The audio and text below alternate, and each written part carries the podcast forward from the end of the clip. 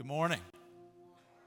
Oh man, I'm excited. I'm excited um, about this morning, but I'm just excited in general about what God is doing and what God's going to do. I, I've told a couple of people this, but I'm probably more excited about what I feel like God is doing and about to do than I've ever been. Um, even when we first started the church, I, I don't think I was this excited and, and felt this amount of anticipation. And so I'm really, really um, looking forward to seeing what God's done I, I, or going to do and, and really just sensing a stirring. And we've been talking about that some the last couple of weeks. And we've looked at it out of uh, Joshua chapter 1 and 2. I've read those verses, but basically it's where God comes to Joshua. His, Moses has died, and so there's a transition that's taking place. And I feel like that's where we are as a church. And the leadership is transitioning from Moses to Joshua. And uh, this, this generation who had sinned and would not enter into the promised land has passed, and now they're about to enter in. And God specifically speaks to Joshua in, in verse 2, and he tells him to get ready. And that's where I feel like we are right now. In the last couple of weeks, um, we've been talking about getting our hearts ready, preparing, being ready for what God has for us. We're going to continue doing that today. Um, today, we're going to be getting away from the reading plan. Um, and so we're going to be in Isaiah 61, and then we're going to flip over to Luke chapter 4. Um, and so we're going to be talking about this and, and looking more at this transition and more of what it means for us to walk in the Spirit of God and to prepare ourselves and recognize even what God is preparing us for. And so I want to read uh, Isaiah 61. Isaiah uh, was a prophet uh, to God's people, and, and he um, is encouraging them in this chapter because they are currently in captivity when he wrote this. God has spoken uh, through his spirit to Isaiah. Isaiah is writing these words there to be an encouragement of what is to come. And, and I want you to see this that these people are in captivity. Isaiah is going to tell these people that they're going to be brought out of exile. He's telling them that they're going to come back and they're going to rebuild the temple that had been destroyed. And he's really encouraging them that there are better days ahead in which God is going to really move. I want you to think about that because many times in the Old Testament, what we see physically is symbolic of what God is doing spiritually. And so for them, it was going to build a physical temple. It was being restored in that sense that they are going to rebuild this temple that was destroyed.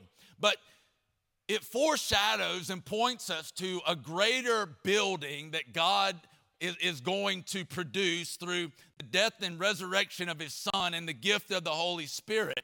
And that is the building of his holy temple, the church, which is to be his instrument to renew the face of the earth, to glorify him in all the earth. And so we see this, this physical prophecy that points us to an even greater spiritual reality of what God is going to do. And so let's read Isaiah 61, and we're going to read some of Luke chapter 4. So Isaiah writes this The Spirit of the sovereign Lord is on me. Because the Lord has anointed me to proclaim good news to the poor, He has sent me to bind up the brokenhearted, to proclaim freedom for the captives and release from darkness for pris- the prisoners, to proclaim the year of the Lord's favor and the day of vengeance of our God, to comfort all who mourn and provide for those who grieve in Zion, to bestow on them a crown of beauty instead of ashes, the oil of joy instead of mourning, and a garment of praise instead of a spirit of despair. They will be called oaks of righteousness, a planting of the Lord for the day of his splendor. They will rebuild the ancient ruins and restore the places long devastated. They will renew the ruined cities and that have been devastated for generations. Strangers will shepherd your flocks, foreigners will work your fields and vineyards. And you will be called priests of the Lord. You will be named ministers of our God. You will feed on the wealth of nations, and in their riches you will boast. Instead of your shame, you will receive a double portion, and instead of disgrace, you will receive in your inheritance you rejoice in your inheritance. And so you will inherit a double portion in your land, and everlasting joy will be yours. For I, the Lord, love justice. I hate robbery and wrongdoing. In my faithfulness, I will reward my people and make an everlasting covenant with them. Their descendants will be known among the nations, and their offspring among the peoples. Who all who see them will acknowledge that they are a people the Lord has blessed. I delight greatly in the Lord. My soul rejoices in my God, for he has clothed me with garments of salvation and arrayed me in a robe of his righteousness. As a bridegroom adorns his head like a priest, and as the bride adorns, adorns herself with her jewels. For as the soil makes the sprout come up, and the garden causes seeds to grow, so the sovereign Lord will make righteousness and praise spring up before all nations. Let's look at Luke chapter 4, read a few verses there. This is when Jesus is beginning his ministry. He goes back to Nazareth. He was not born in Nazareth. As we know, he was born in Bethlehem, but he was raised in Nazareth. And he's coming back to Nazareth now after he's been out doing ministry. It says he went to Nazareth where he had been brought up, and on the Sabbath day he went into the synagogue. It's their place of worship, as was his custom. He stood up to read, and the scroll of the prophet Isaiah was handed to him. Unrolling it, he found the place where it is written, The Spirit of the Lord is on me because he has anointed me to proclaim good news to the poor. He has sent me to proclaim freedom for the prisoners and recovery of sight for the blind, to set the oppressed free, to proclaim the year of the Lord's favor. Then he rolled up the scroll, gave it back to the attendant, and sat down. The eyes of everyone in the synagogue were fastened on him. Moment of tension here. He began to by saying to them, Today, this scripture is fulfilled in your hearing. Now, listen to this. All spoke well of him and were amazed at the gracious words that came from his lips. Isn't this Joseph's son? They asked. And so now, Jesus, knowing what's in their heart, is about to flip the tables a little bit. He says, Surely you will quote this proverb to me Physician, heal yourself, and you will tell me, Do here in your hometown what we've heard that you did in Capernaum. Truly, I tell you, no prophet is accepted in his hometown. I assure you that there were many widows in Israel in Elijah's time. Elijah was a prophet also to Israel. He says, and when the sky was shut for three and a half years, and there was a severe famine throughout the land.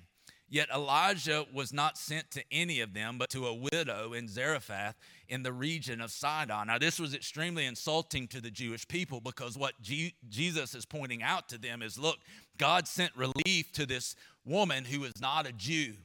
He has a, a greater plan than just for you, this, this one group. He says, And there were many in Israel with leprosy in the time of Elisha the prophet Yet none of them was cleansed, only Naaman the Syrian. And so he, he's again pointing out that God's grace was working in these foreigners, but doing something that wasn't being done in Israel. So now listen, all those people who spoke well of him and were amazed at his gracious words that came from his lips are now, all the people in the synagogue were furious when they heard this. They got up, drove him out of the town, and took him to the brow of the hill on which the town was built in order to throw him off the cliff. But he walked right through the crowd and went on his way. I've always been fascinated by that scripture. It's almost as if Jesus is like going along with them, you know, okay, they're going to throw me off the cliff, ah, you know. And then he's like, okay, enough of that. And he just leaves, right? Pretty cool. All right, so let's pray and, and, and let's get into this message. Lord, today we are thankful, God, that we can hear your voice. God, that you speak to our hearts, Lord. Holy Spirit, would you come now and open our eyes, enlighten our eyes, give us eyes that we can see. God, spiritually, discerning spiritual things. Give us ears that we can hear and discern spiritual things, things that are from your heart, Lord. And I pray that you would move in a mighty way, Lord, as you have been through worship, and God, that you would continue to minister through your word. God, I thank you that it is alive and active. Lord, break through into our hearts, into this place today. In Jesus' name, amen. Amen. So, uh, one of the things I've sensed, and, and, and, I really feel like this has been true for some time, is I've sensed this little bit of a heaviness that seems to exist over the church. It's, it's a heaviness that I feel like has been around for a while. Um, it, it, feels to me like it's a little more in this service um, for whatever reason. And, and, and as I was praying this week, I felt like what God put in my heart is that we should just hit it head on that we should just face it, that we should come against it um, in, in authority and in the name of Jesus, that we should, should hit this thing head on, say enough's enough, and, and begin to pray that God tears this down. One of the, the, the things I thought about, an analogy that came to my mind, uh, was when I was in college. And if you've been around long, you've probably heard my fledgling stories of playing baseball at Georgia Southern. Um, I watched more than I played, nothing very glorious, but I remember a lot of times they would schedule Saturday morning practices. We practiced almost every day. And when they would schedule the Saturday practices, many times they would start at around 8 o'clock, which was extremely early um, at that point in time, uh, being in college, right? And so I remember getting out there, didn't want to be out there, didn't want to practice. I was like, I just wanted to sleep. And now you're out there and you're kind of getting loose. And and I remember several times that I would go up and I'm about to go for my first at bat because we would have like an inter squad game where we divided up in teams, we play each other.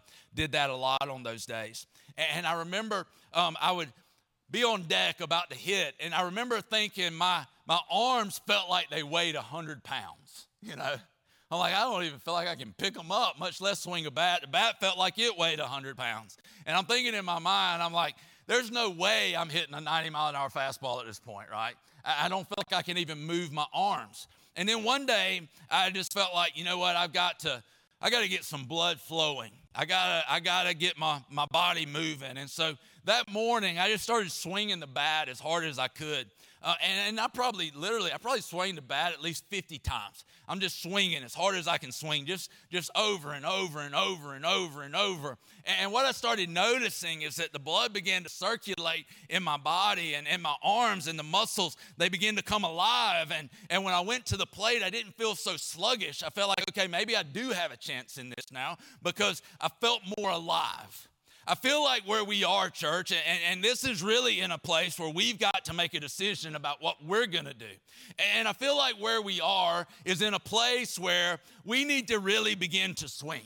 I feel like the church has grown sluggish. I feel like we kind of uh, settled down. We've kind of gotten comfortable. I, I feel like maybe it started when we moved in this building on March 15th of 2015. I don't know if that's part of it, but what I'm telling you is God wants to do more than what we can imagine. I've seen Him do that before. And the thing I can tell you in all of this is if it's going to happen, it's going to be because the Spirit of God begins to stir our hearts. We begin to swing in the authority of Christ. We keep swinging and swinging and swinging. We keep worshiping. We keep praying. We keep crying out. We keep pressing in. We just keep swinging over and over and over again against the powers and and principalities of this dark world that wants to come in and cloak what, what God wants to do, that wants to put a heaviness over the church of Christ so that we can't do and become what He wants us to become. But I'm telling you this that as we have sang all morning long,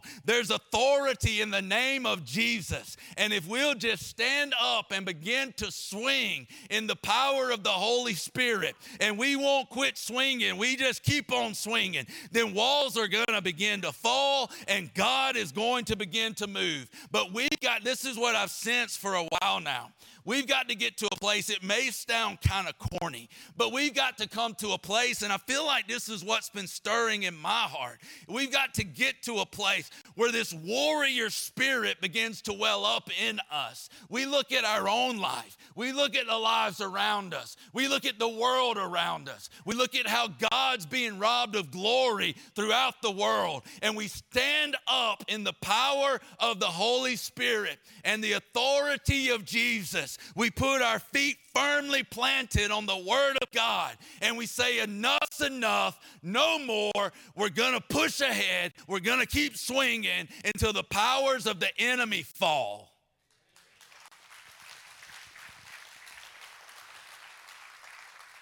And guys, I'm telling you, I'm telling you, I know I, I, talk to people in the church in different areas more than most of you probably do.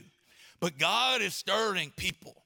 There's pockets of people that are being stirred, and this thing's going to come together in a way that it becomes a force that can't be reckoned with. It's why Jesus said that, that he would establish his church and the gates of hell would not prevail against it. It's because he knows that when the church walks in the power that it's been given and the authority that the church has been given, Satan himself can't stop what God has preordained is going to happen happen. I'm fired up about it, guys. I am, I am pumped. I feel it, listen.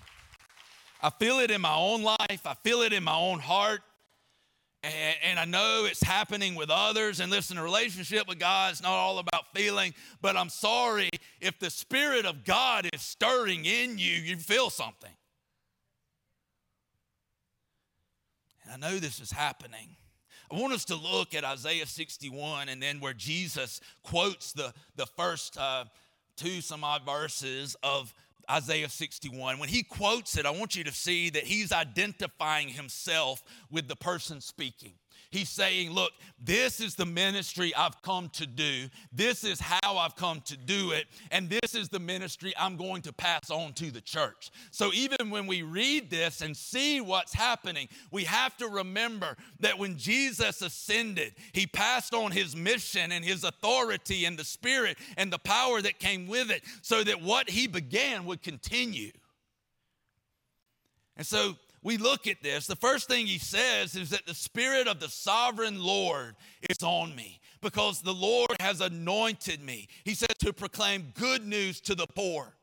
Who's the poor? The poor, the poor that, yes, physically poor, but more than that, the spiritually impoverished those who recognize their sin, those who recognize uh, the, the spiritual uh, poverty that they exist in. Because here's the thing yes, he speaks about the poor physically, but this is what I know because I've seen it with my own eyes. You can be dirt poor physically, and yet your spirit be rejoicing spiritually. You can be super rich physically and be in the deepest, darkest hole spiritually. And he's talking about people who recognize their sin. There's, they recognize they've fallen short. They recognize in themselves that there's a, a need for renewal. There's a need to be made right. And listen, this is huge. They've given up on their own ability to make themselves right with God. And so now they're crying out to Him, saying, God, you've got to do something because we can't help ourselves. And Jesus says, here's the thing the good news is for you who cry out, for you who are broken. That's the one I was sent for so that I can proclaim this good news to you that better days are ahead, that I'm about to move in a way that's going to restore your relationship with God. I'm going to work in a way that you could have never worked on your own. I'm going to lift up your eyes to heaven where your help comes from. And even though the circumstances might not all change, I'm going to raise you up above them so that the joy of the Lord begins to become your strength. He says, Because the Lord has anointed me. Listen, he says another reason is because he's been sent to bind up the brokenhearted. When he says bind up, it's not just some casual walking by, tie something together and keep moving. The word he uses and the way it's written is a personal, it's a personal um, encounter. It's when he comes to personally um, address the situation. It's when he comes to, to meet a need that is there personally, um, intimately. So it's not something that he just casually does. He says, I'm coming to meet with you and to meet at you at your deepest need. He says to bind up the brokenhearted. But the brokenhearted are those who are brokenhearted over sin, over the condition of the world. They look at the world around us and we realize this is not what it was intended to be. We recognize that God's being robbed of glory, and, and our hearts begin to ache and we begin to hurt, not just because we've sinned, but because sin has ravaged the world, and the prince of this world has been in control, and, and, and something begins to happen inside of us where a burden comes, and, and there's something in us that we just cry out to God, and He says, Listen, I'm coming to you to bind up what is broken, to make whole and restore what is broken in your life and in this world. He goes on and says to proclaim freedom for the captives and release from the darkness. This has really got a, a twofold purpose in how he says this.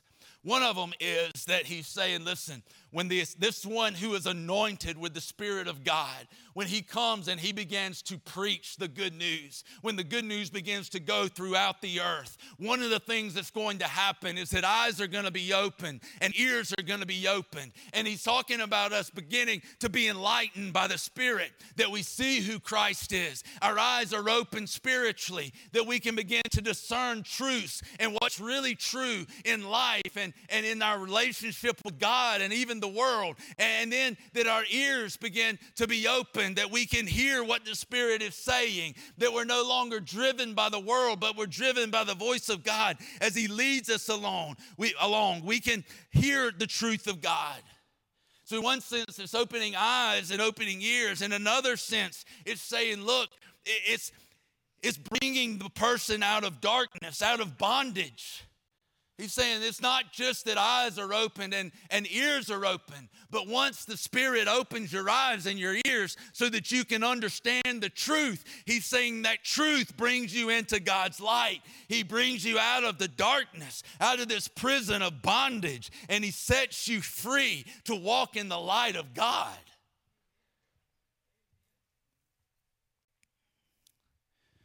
And so when we look at those three things, He's coming uh, with good news for the poor. He's coming to bind up brokenhearted. He's coming with freedom for captives to open their eyes and bring them out of darkness.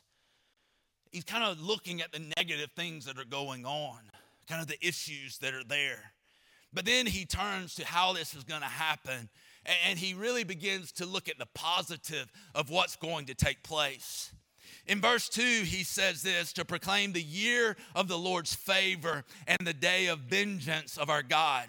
Something I want to point out, really two things, because you can see the grace of God so clearly in this, is that when Jesus quoted this passage in Luke 4, he stopped when he got uh, to the end where it says, uh, the year of the Lord's favor. He didn't continue on to the day of vengeance of our God.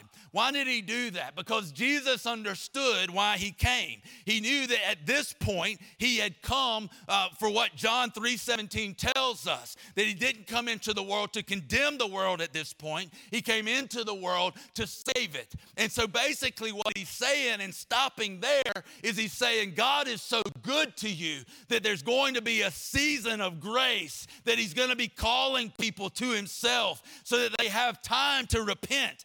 You know, we should even be in awe and celebrate the fact that God is so patient with us, that He's given us this opportunity, this time of grace before the day of vengeance when all things are judged and made right. He's saying, Look, here is the opportunity. He's saying, Understand this, that every knee will bow and every tongue will confess that Jesus is Lord. But the good news is, if you do that now, you don't do it on the day of vengeance. You'll be celebrating his coming. And so we see his grace that way. The other thing is think about this. He says, the year of the Lord's favor, the day of vengeance. He, he's showing us how patient he is, how big his grace is, that it extends for this long period of time. Listen, that is what we're living in. We're living in the year of God's favor, the year of God's grace. We're living in this time. The time that began with Jesus and will go on until he returns for the day of vengeance when he sets all things right. And we see this and we see grace when he talks about the year of the Lord's favor, it's specifically looking to what the Jews would have every 50 years. They had what was called the year of Jubilee. They had what was called the year of Jubilee. In the year of Jubilee, all debts were forgiven. If land had been sold uh, because of debt, it was given back. So there was restoration. Uh, there was, um, the slaves were set free. And the cool thing about this is it happened on the Day of Atonement. The Day of Atonement was when the Jews would make a sacrifice for their sin. And so their sin was forgiven for that time because of this sacrifice. What Jesus is saying is listen, when I come, I'm going to make a sacrifice once and for all that's going to make you one with God because your sin's going to be forgiven. When I do this, your sin debt's going to be paid and forgiven. You're going to begin to be restored back to wholeness and the, the image you were created in, or intended for in the first place, and you're going to be set free from bondage to sin, death, hell, the grave, and Satan. So you're set free to do what you were created to do in the first place, which is fill the earth with the glory of God. And so it's this picture of restoration. He goes on and says it's a time to comfort those who mourn, those who are mourning over sin, over brokenness, over the, the situation and circumstances of the earth, those who grieve, he's going to provide for.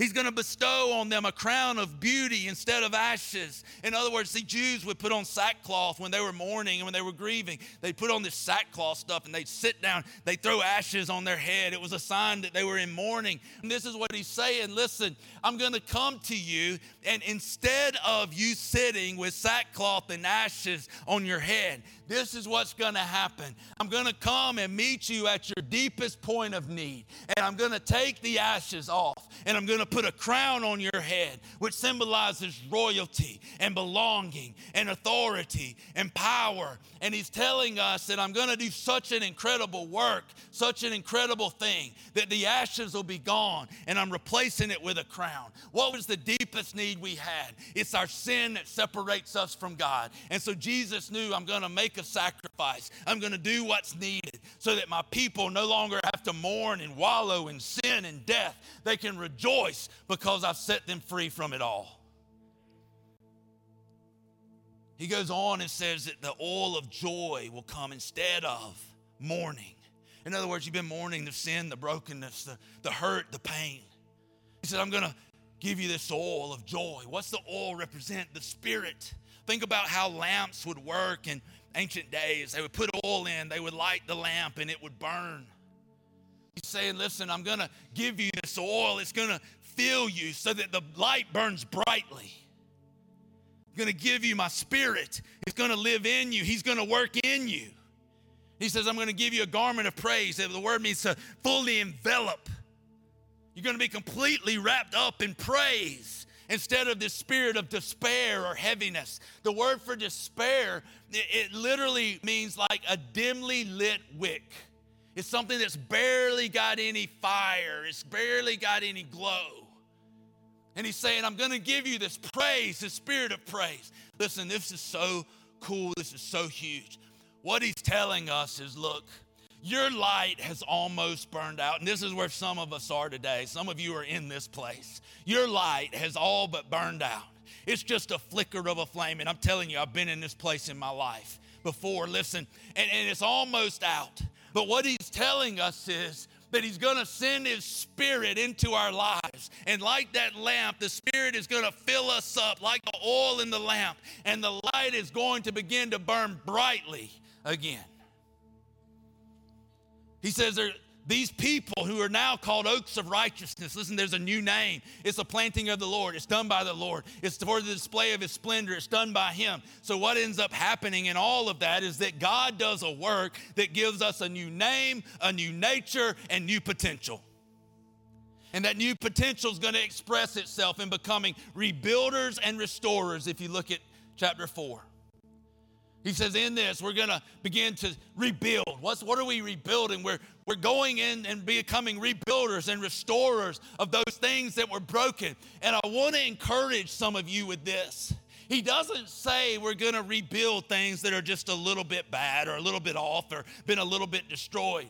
He says we're going to rebuild things, that He's going to do a work that begins to renew the earth in such a way that the ruined cities that have been devastated for generations begin to be restored. He's going to do a work so much so that the ancient ruins begin to be restored. So, things in our life things in the world that have been wrong for generations. He's saying, if you will come to me through my son, if you will walk in the power of the Spirit, I can cut these things away from you that have held back generations. I can do a work because of my spirit and the authority that I've given you in a way so that places that have been long forgotten, long thought of as evil, long, uh, long in darkness and coldness. He's saying, I can revive, I can restore, I can rebuild. He's talking about places uh, like our own heart sometimes that becomes dark and cold. He's saying, I can restore it, I can rebuild it. But it even goes further to places like the Middle East. He's saying, Look, even in the Middle East, it's been a disaster forever. But if my church, who is called by my name, will stand up in the power and authority of my spirit and the name of Jesus, then I can even begin to do a work there that will bring me glory. He's talking about places like Africa that's been poverty stricken, that's been, been uh, uh, just dark in many places and evil with ancestral worship and all of this stuff. He's saying, listen, if my church would just start swinging and keep on swinging, then what's going to ultimately happen is even in places like Africa, as I send them there, as I put them there, then what's going to happen is those places are going to begin to praise my name. Russia, North Korea. And listen, if this sounds too good to be true, I'm not the one saying it. God says it from Genesis 1 to the end of Revelation. In all these places that God would be made known. If you go through verses five through nine, it's really about how God's going to do such a work in his people that nations are going to begin to come to serve them. And when they come to serve because they recognize God's hand is on them, then, then we as Israel, as spiritual Israel, as those who come to faith in Christ, we begin to minister to them and they begin to come to the knowledge of Jesus. So we become ministers to the nations. Verse 10, it's about a person who has seen all this, experienced all this, and he's delighting in the Lord. He's praising the Lord. He's saying, This is, this is so amazing that I've now been clothed with garments of salvation. I've been arrayed in a robe of righteousness. And he goes on and says this For as the soil makes the sprout come up, and a garden causes seeds to grow, so the sovereign Lord will make righteousness and praise spring up before all nations. And when we look at this, this is incredible. Because how do we know it's going to happen? Because the sovereign Lord has said so. And the author says this Isaiah writes it, and he says, just like the, the, the, the sprout comes up, and just like the garden it produces and the seed comes up. He's saying the sovereign Lord. In other words, if this is true of the soil and this is true of the garden, how much more true is it of the creator of it all? And I want you to see all this happens so that righteousness, what is right, what is good, not just in us. He's not interested in behavior modification. He's interested in heart transformation. He's interested in us in being trans- so transformed that our purpose for living changes. Our purpose for existing changes. And out of us and in this world, righteousness, what is right, begins to be displayed, and that the world begins to praise Him.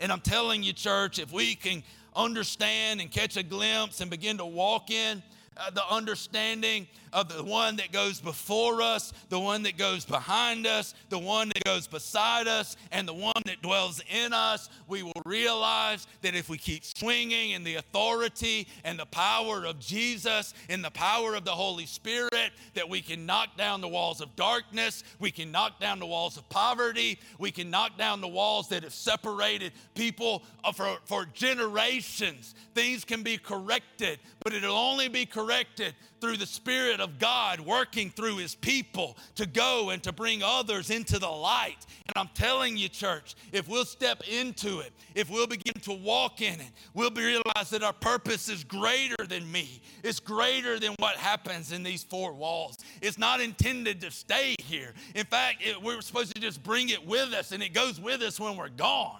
And if we could just see this and understand this, it'll begin to change everything.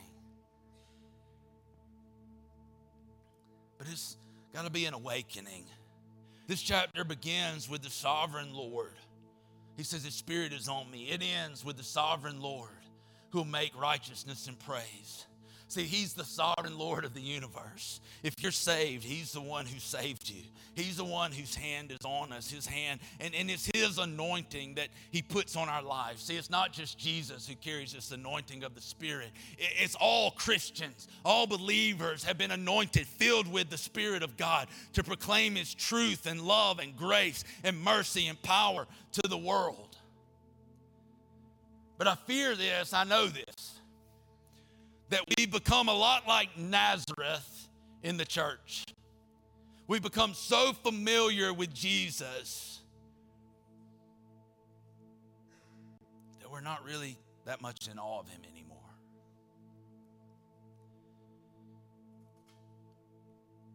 And this familiarity has caused us to stop short of who God wants us to become of what God wants to do through his people.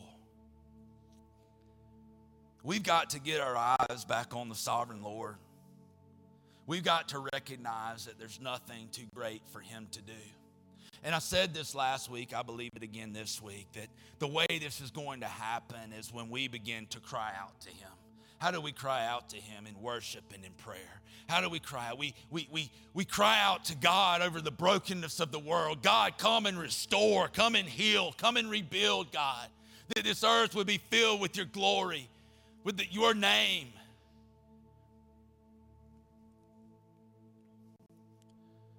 We cry out and we worship and we pray, and that's what we're going to do right now. We're going to cry out. Listen. I want you, listen, this is, this is the only thing that any of us could be expected to do. In this time, I want you to respond to God the way He prompts you to respond. I want you to open your ears and, and, and ask the Spirit, Spirit, speak and let me hear. God, open my eyes that I can see. Give me a spirit of enlightenment that I can see the riches of your grace even more. God, draw me in that I can go out. We're going to begin to worship. We're going to praise. Listen, I don't know where you got to be. It's 1210. But we're going to worship. We're going to praise. And I believe this, guys. I know I say press in. If we'll pursue, if we'll press, if we'll sing, if we'll pray, if we'll cry out, if it comes from our heart, not just from our lips, we're going to see God do some amazing things because God is going to fulfill his plan on this earth, in this community, in this nation, and in this world. And if the church will step up in the power and the authority that it's been given, we'll quit looking to the government to do what we should have been doing a long time ago. Father, we come right now to worship you. We lift our voices, and more than that, Elder, we lift our hearts. God, that our, our, our lips wouldn't praise you and our hearts be far from you. But God, today we lay it before you. God, we want to respond the way you prompt us. If it's sitting and being quiet, if it's standing, if it's closing eyes, if it's raising hands, whatever it is, God, we want to posture ourselves in a way that is glorifying to you, in a way that allows us to hear your voice, and that, God, you just move in our hearts. But God, that it wouldn't stop with us, that it go out of here, and that this world would be restored, rebuilt, and renewed to your glory.